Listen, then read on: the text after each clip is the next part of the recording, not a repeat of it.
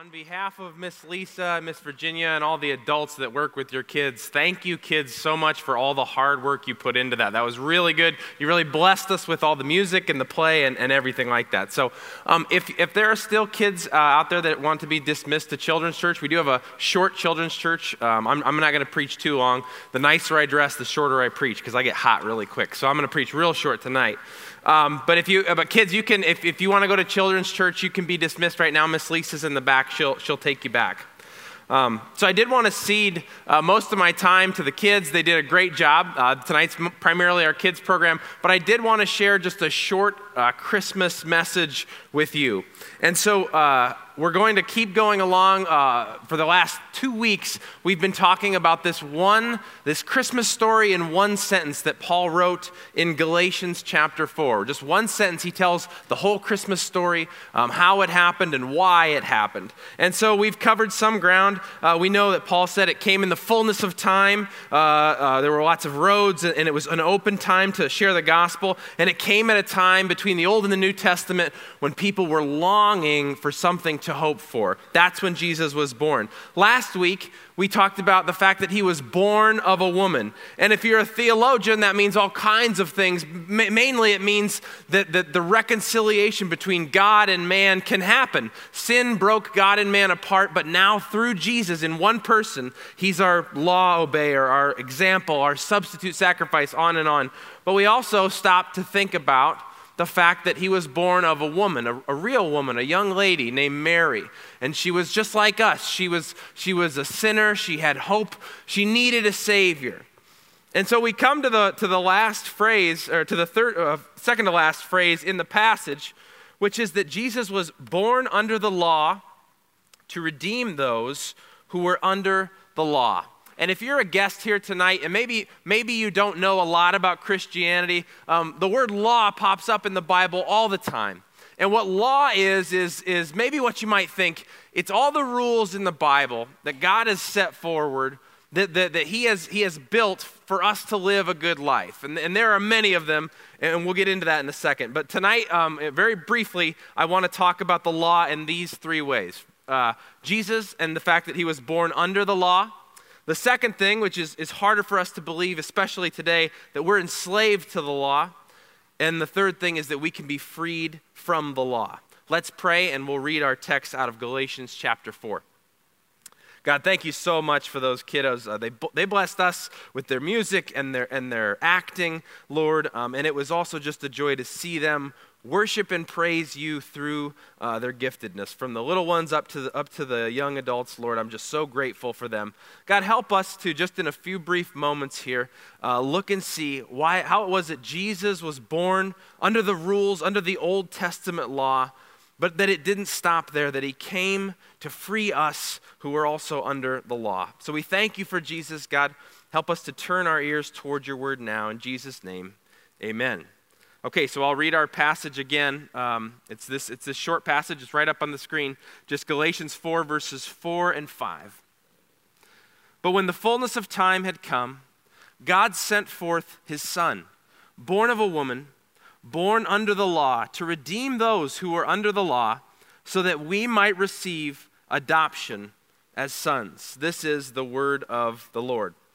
So let's talk about born under the law. So, really quickly, Jesus Christ was a Jew. We know that in all kinds of ways. Maybe the primary way is uh, a couple of the Gospels that begin with genealogies say that, that his roots can get traced all the way back to King David, to Abraham, to even to Adam and Eve in the garden. So Jesus was a Jew, and we see him living the Jewish life uh, when, he was, when he was a young boy, and then also when he grows up to be a man. But in the Christmas story, we also get a little hint of this the idea that Jesus was born under the law, meaning he was somebody who was, was expected to and required to obey all the Old Testament laws. So after we hear about Mary treasuring these things, I've, I've never preached in front of a manger before. This is, this is great. This is a good experience for me. After we read in Luke chapter 2 about Mary at the manger, and she treasured these things in her heart and the shepherds went forth and they were giving glory to God. Right after that comes a part of the Christmas story we read through pretty quick, but it sort of proves the point of Galatians 4. It says this At the end of eight days, When he was circumcised, he was called Jesus, the name given by the angel before he was conceived in the womb. And when the time had come for their purification according to the law of Moses, they brought him up to Jerusalem to present him to the Lord, as it is written in the law of the Lord every male who first opens the womb shall be called holy to the Lord, and to offer a sacrifice according to what is said in the law of the Lord, a pair of turtle doves or two young pigeons. So I don't want to spend a lot of time here, but in, in this short paragraph, we see that Jesus' parents, Mary and Joseph, were Jews who were doing their best to obey those Old Testament rules. And some of these you might know, and some of them may sound very strange to you. But there's four rules here in, in these three verses. At the end of eight days when he was circumcised. Well, why do they tell us that? Why do they tell us what day Jesus was circumcised on? Do you, do you care? Do you need that information? Well, no, they're, they're showing us Mary and Joseph were obeying the law. There's a rule for Jews, and in that time, on, on the eighth day, the, uh, the flesh of the foreskin shall be circumcised. This is a rule for them. They also had a tradition where you would name the baby on the eighth day. So we see that with John the Baptist, and it happened with Jesus. They give him the name Jesus. And then a little bit later, it says, when the time came for their purification according to the law of Moses. Well, what does that mean? Leviticus 12, this is another law they were keeping. They were obeying a rule, which says this If a woman conceives and bears a male child, she shall be unclean for seven days. Then the woman must wait 33 days to be purified.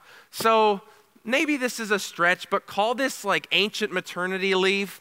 This is essentially a law saying if a woman's had a baby, let's give her about 40 days until she comes back into the temple and worships. So they're obeying this. They're not just in Bethlehem for the night. She needs to stay for 40 days. A little bit later, it says they brought him up to, to uh, Jerusalem to present him to the Lord. That's just an echo of what it says in Exodus 13. Every firstborn needs to be presented to the Lord, every firstborn is his. And then lastly, they offered a sacrifice according to what is said in the law of the Lord. In their case, they give two uh, pair of turtle doves or two young pigeons. And we won't read all this, but, but this, is what, this is what it says also in Leviticus 12. When you're done having the baby, bring in a, a sheep as a burnt offering and a pigeon as a sin offering. If you can't afford a lamb, then, then she shall take two turtle doves or two pigeons, one for a burnt offering and the other for a sin offering. The priest shall make atonement for her, and she shall be clean. And then how does our story end? How does the Christmas story end? When do they finally pack up and go home? For us, parents, was this you? Uh, when we were in the hospital, we had to have a dirty diaper to go home. That was the, that was the standard. When could you go home? As soon as Luke had a dirty diaper. That's, that's the standard they gave us. Or as soon as mom and the baby are both healthy. When did Mary and Joseph go home? When they had performed everything according to the law of the Lord they returned into Galilee to their own town of Nazareth. So, all this to say, Jesus was born under the law. He was born to Jews who were required to obey the laws in the Old Testament. And some of them, admit it, sounds strange to us. Uh, the, the time of purification and sacrificing some birds after 40 days, right? I've got a picture. I, I, didn't have the time to type all these out, so I'm copy and pasting liberally from the uh, Jewish encyclopedia here. But the Old Testament, depending on who's doing the counting, has about 613 different laws. And so, if you were a Jew, you were expected to know and obey all of these. So, when, when, when, Paul says he was born under the law, it's not a small thing. It's actually a very cumbersome and involved thing. And we look at this today, and you look at just just the visual, the magnitude of all of those laws, and you think, how cumbersome, how legalistic to try to live a life obeying all of this. But that's what, that's what Jesus came into. And it says he came to save those who were under the law. So for the Jews who had this big burden that they could never really shoulder, Jesus came to take care of this problem. It's a good law, it asks for good things, they just couldn't do it. And so Jesus came to help with that. How? I'm going to get to that in a second. So that's how Jesus was born under the law. How is it that they, the, the Jews in the Old Testament, and, and potentially we, us today, are enslaved by the law? So, do we obey all of these rules? No, we don't. I haven't sacrificed turtle doves in a long time, and probably neither have you, right? There are many, and this, this sort of gets thrown at Christians. It's like, well, what about this really strange law in Leviticus? There's plenty of those, right? And if you don't understand it, um, they seem very silly and archaic, right? But, so maybe let's scrap the 613. But we would say, that time when Charlton Heston came down with the Ten Commandments, right? I mean, Moses came down with the Ten Commandments, right? That the Bible does have universal moral rules that are good and that we try to obey. This, so, so, in a way, we're not totally different from those Old Testament people. Maybe we have fewer rules we try to obey, but we still are under law, meaning we need, to, we need to act a certain way in order to be embraced in society. If you want to be a good person, you have to meet a couple of characteristics. You have to obey a couple of the norms. So here's how we're in trouble. You basically have three options today. If you want to be a good person, you have three options, and you're not going to like two of them. Here's your first option. This is for people who believe in God, and they say, I don't know everything about the Bible in the Old Testament, but in general, I'm going to agree that God made everything and that God gets to say what's right and wrong. I think, I think he was right when he says, You shall not steal, and some of those other things, right? That, this is option number one. If you believe in God and you want to obey his law, here is the way in which you are in trouble. You can't do it. You can't get, I'll, I'll wager you, you can't get past the first commandment the first commandment, and I went to the King James because it feels right. The first commandment, according to the King James translation, says, Thou shalt have no other gods before me. Let me just get an update from you. How are you doing with making God the most important thing in your life always? Everybody really good? Everybody doing really well at that during the holiday season when it's all bananas, right? The law, when you really look at it, is extremely hard to obey. I'm cherry picking here. The fourth commandment remember the Sabbath day to keep it holy. How's everybody's Sabbaths coming? The full day that you dedicate to the Lord and do no work. Everybody good on that one? Thou shalt not bear false witness against thy neighbor. The, the ninth commandment. How are we doing on that one? The, the thou shalt not lie. And remember, it's not just absolute untruths that you say, it's like exaggerations or maybe telling a story where your side is slanted one way. How are we doing on that one? Is that a hard one for you to keep? And then the last one, thou shalt not covet. And then the text goes on to all the types of things that you shouldn't covet um, your neighbor's donkey, your neighbor's ox. This one is hard for me because my neighbor just got a really nice new ox. Boy, that fell flat. It was funny in rehearsal. Um, no, it's, it's funny because none of us make it past the first commandment. None of us treasure God above everything else. By the time you get to the 10th, who, who is confident in this one?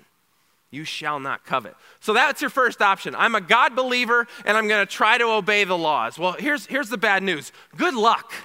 You're not going to do it. You're going to perpetually fail. And you're going to say, I'm trying my best, but, but it's, it's mostly going to be a life of frustration and falling short. Option A, you're enslaved to the law because you cannot keep it. Option B, and this is a popular one and it's growing in popularity in our culture. You can say, I don't believe in God anyways. I don't believe the Bible has any authority over me whatsoever. So, so I get to say what's right and wrong.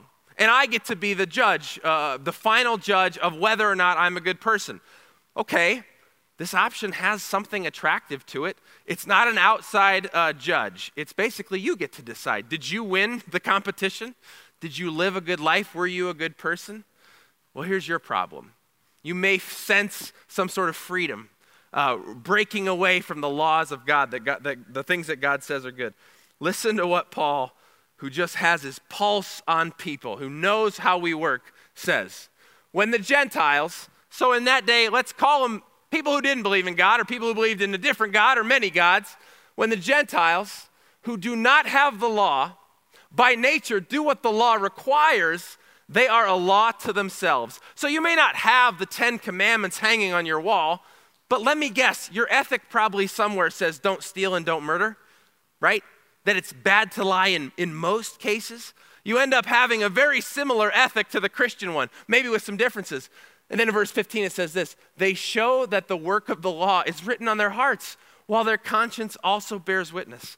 So if that's you, if you say, look, man, I don't fall under that stuff, I, I, I don't have to obey any God, I'm God in this scenario, here's your problem.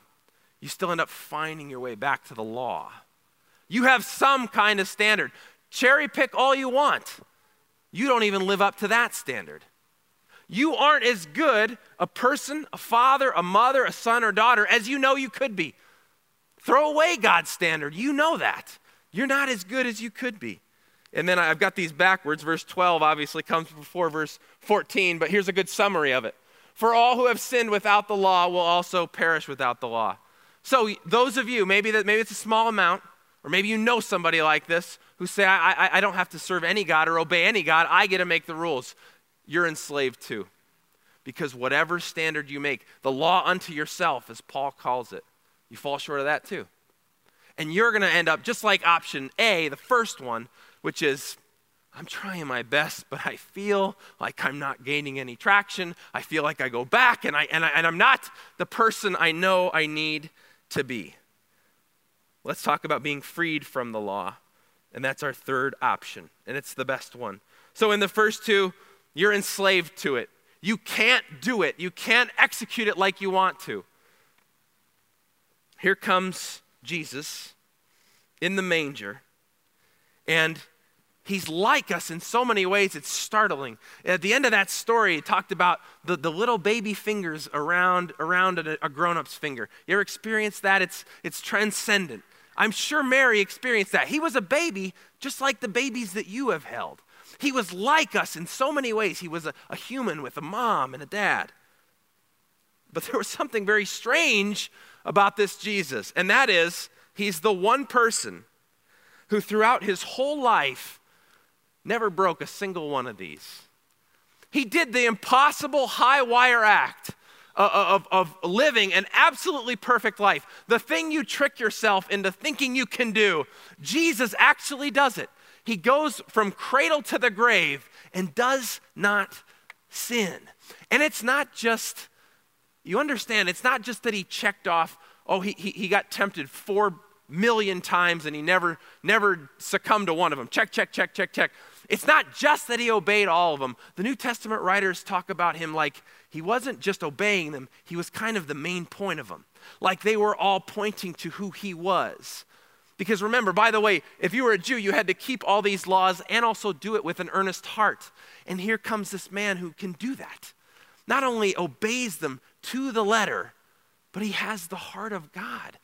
He is God, God putting on the suit of a man, having flesh, being fully God and fully man. And so he obeys the obscure ones and the ones that are strange. And he also obeys the Charlton Heston ones, the ones that we would say are really, really important, the morality ones. He obeys all of them. And this is where in Galatians 4, again, it's a short sentence, but so far, we've mostly just gotten the biography, facts about Jesus uh, came at the fullness of time, born of a woman. We haven't, we, you and I, haven't been mentioned yet in this passage. And the reason he came hasn't been mentioned in this passage until it says that he was born under the law to what? Redeem those who are under the law. What does that mean? This is the language of the market, actually. It, don't think there's, there's other words for um, savior or, or, or, words that would have more maybe emotion or compassion. This is a transactional word, it means to pay. Exagerasa, my Greek is terrible, right? The EX on the front of that word is meant to emphasize it.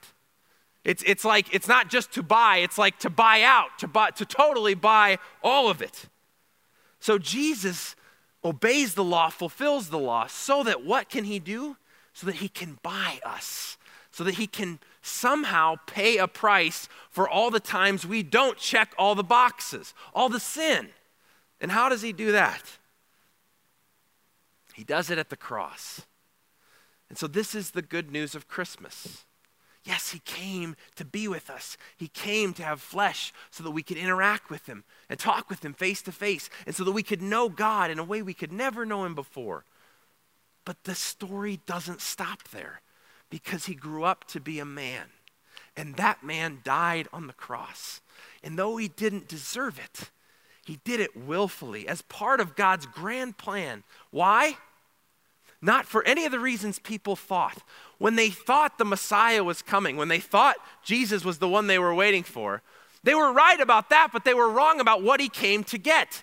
They thought he was going to buy real estate, get us back Jerusalem, get us back the temple, get us back the promised land. We want you to buy the things we used to have under Solomon. We want a kingdom. And, and in this little sentence in Galatians 4, Paul says, He was born under the law so that he could buy you. He wants you. He paid the price for you. You sinned. You messed up. You're not going to live up to whatever standard it is you have. Jesus came to fix that. He suffered for that so that he could buy you back, so that you could be in the presence of the Father. What does he ask of you? What does it cost you to have the God of heaven and earth pay such a price? Faith. Believe in him. Follow him. That's all he asks. So, this is the first time in Paul's really short story it says why Jesus Christ came. And now we know, and maybe you've known a while, but it's never been a personal thing for you. He came to die. He came to die for you. And he came to die that you might be free. And that's your third option. You will be a slave to the standards of the world. You will be a slave to the standards of the Bible if you don't know Him. But if you do, if you truly know Him, that truth will set you free. You will be a son or a daughter of God. That's the good news of Christmas. Let's pray. Lord, thank you so much for this word we certainly don't always feel as though we are enslaved. In fact, you might, being Americans in the, in, in the modern day, we feel very free. We feel as though we're in control of so many things in our lives. And yet, God, you've, you've put something in our hearts that convicts us. And we know we're not living up either to your standards or even our own standards, God. And so we're going to continue to be enslaved to the law, to the rules, until we turn to you. But God, I'm so thankful that there is not only a hope for freedom, but there is total, pure freedom available in Jesus to all who believe at any moment we choose to believe. God, for some in this room, that happened many years ago. I pray that would be the treasure they have in their hearts this Christmas, remembering the time you set them free. But Lord, I, I also know there may be some here tonight who really, as best they can, are trying to live a good life. They're trying to do good by their family, by their culture, maybe even by your word. Lord, I pray you would set them free. Give them faith in your Son, that he might be their righteousness, that he might take their sin. What a good gospel we have. Thank you for coming down in the form of a baby to save us from our sins. In Jesus' name, amen.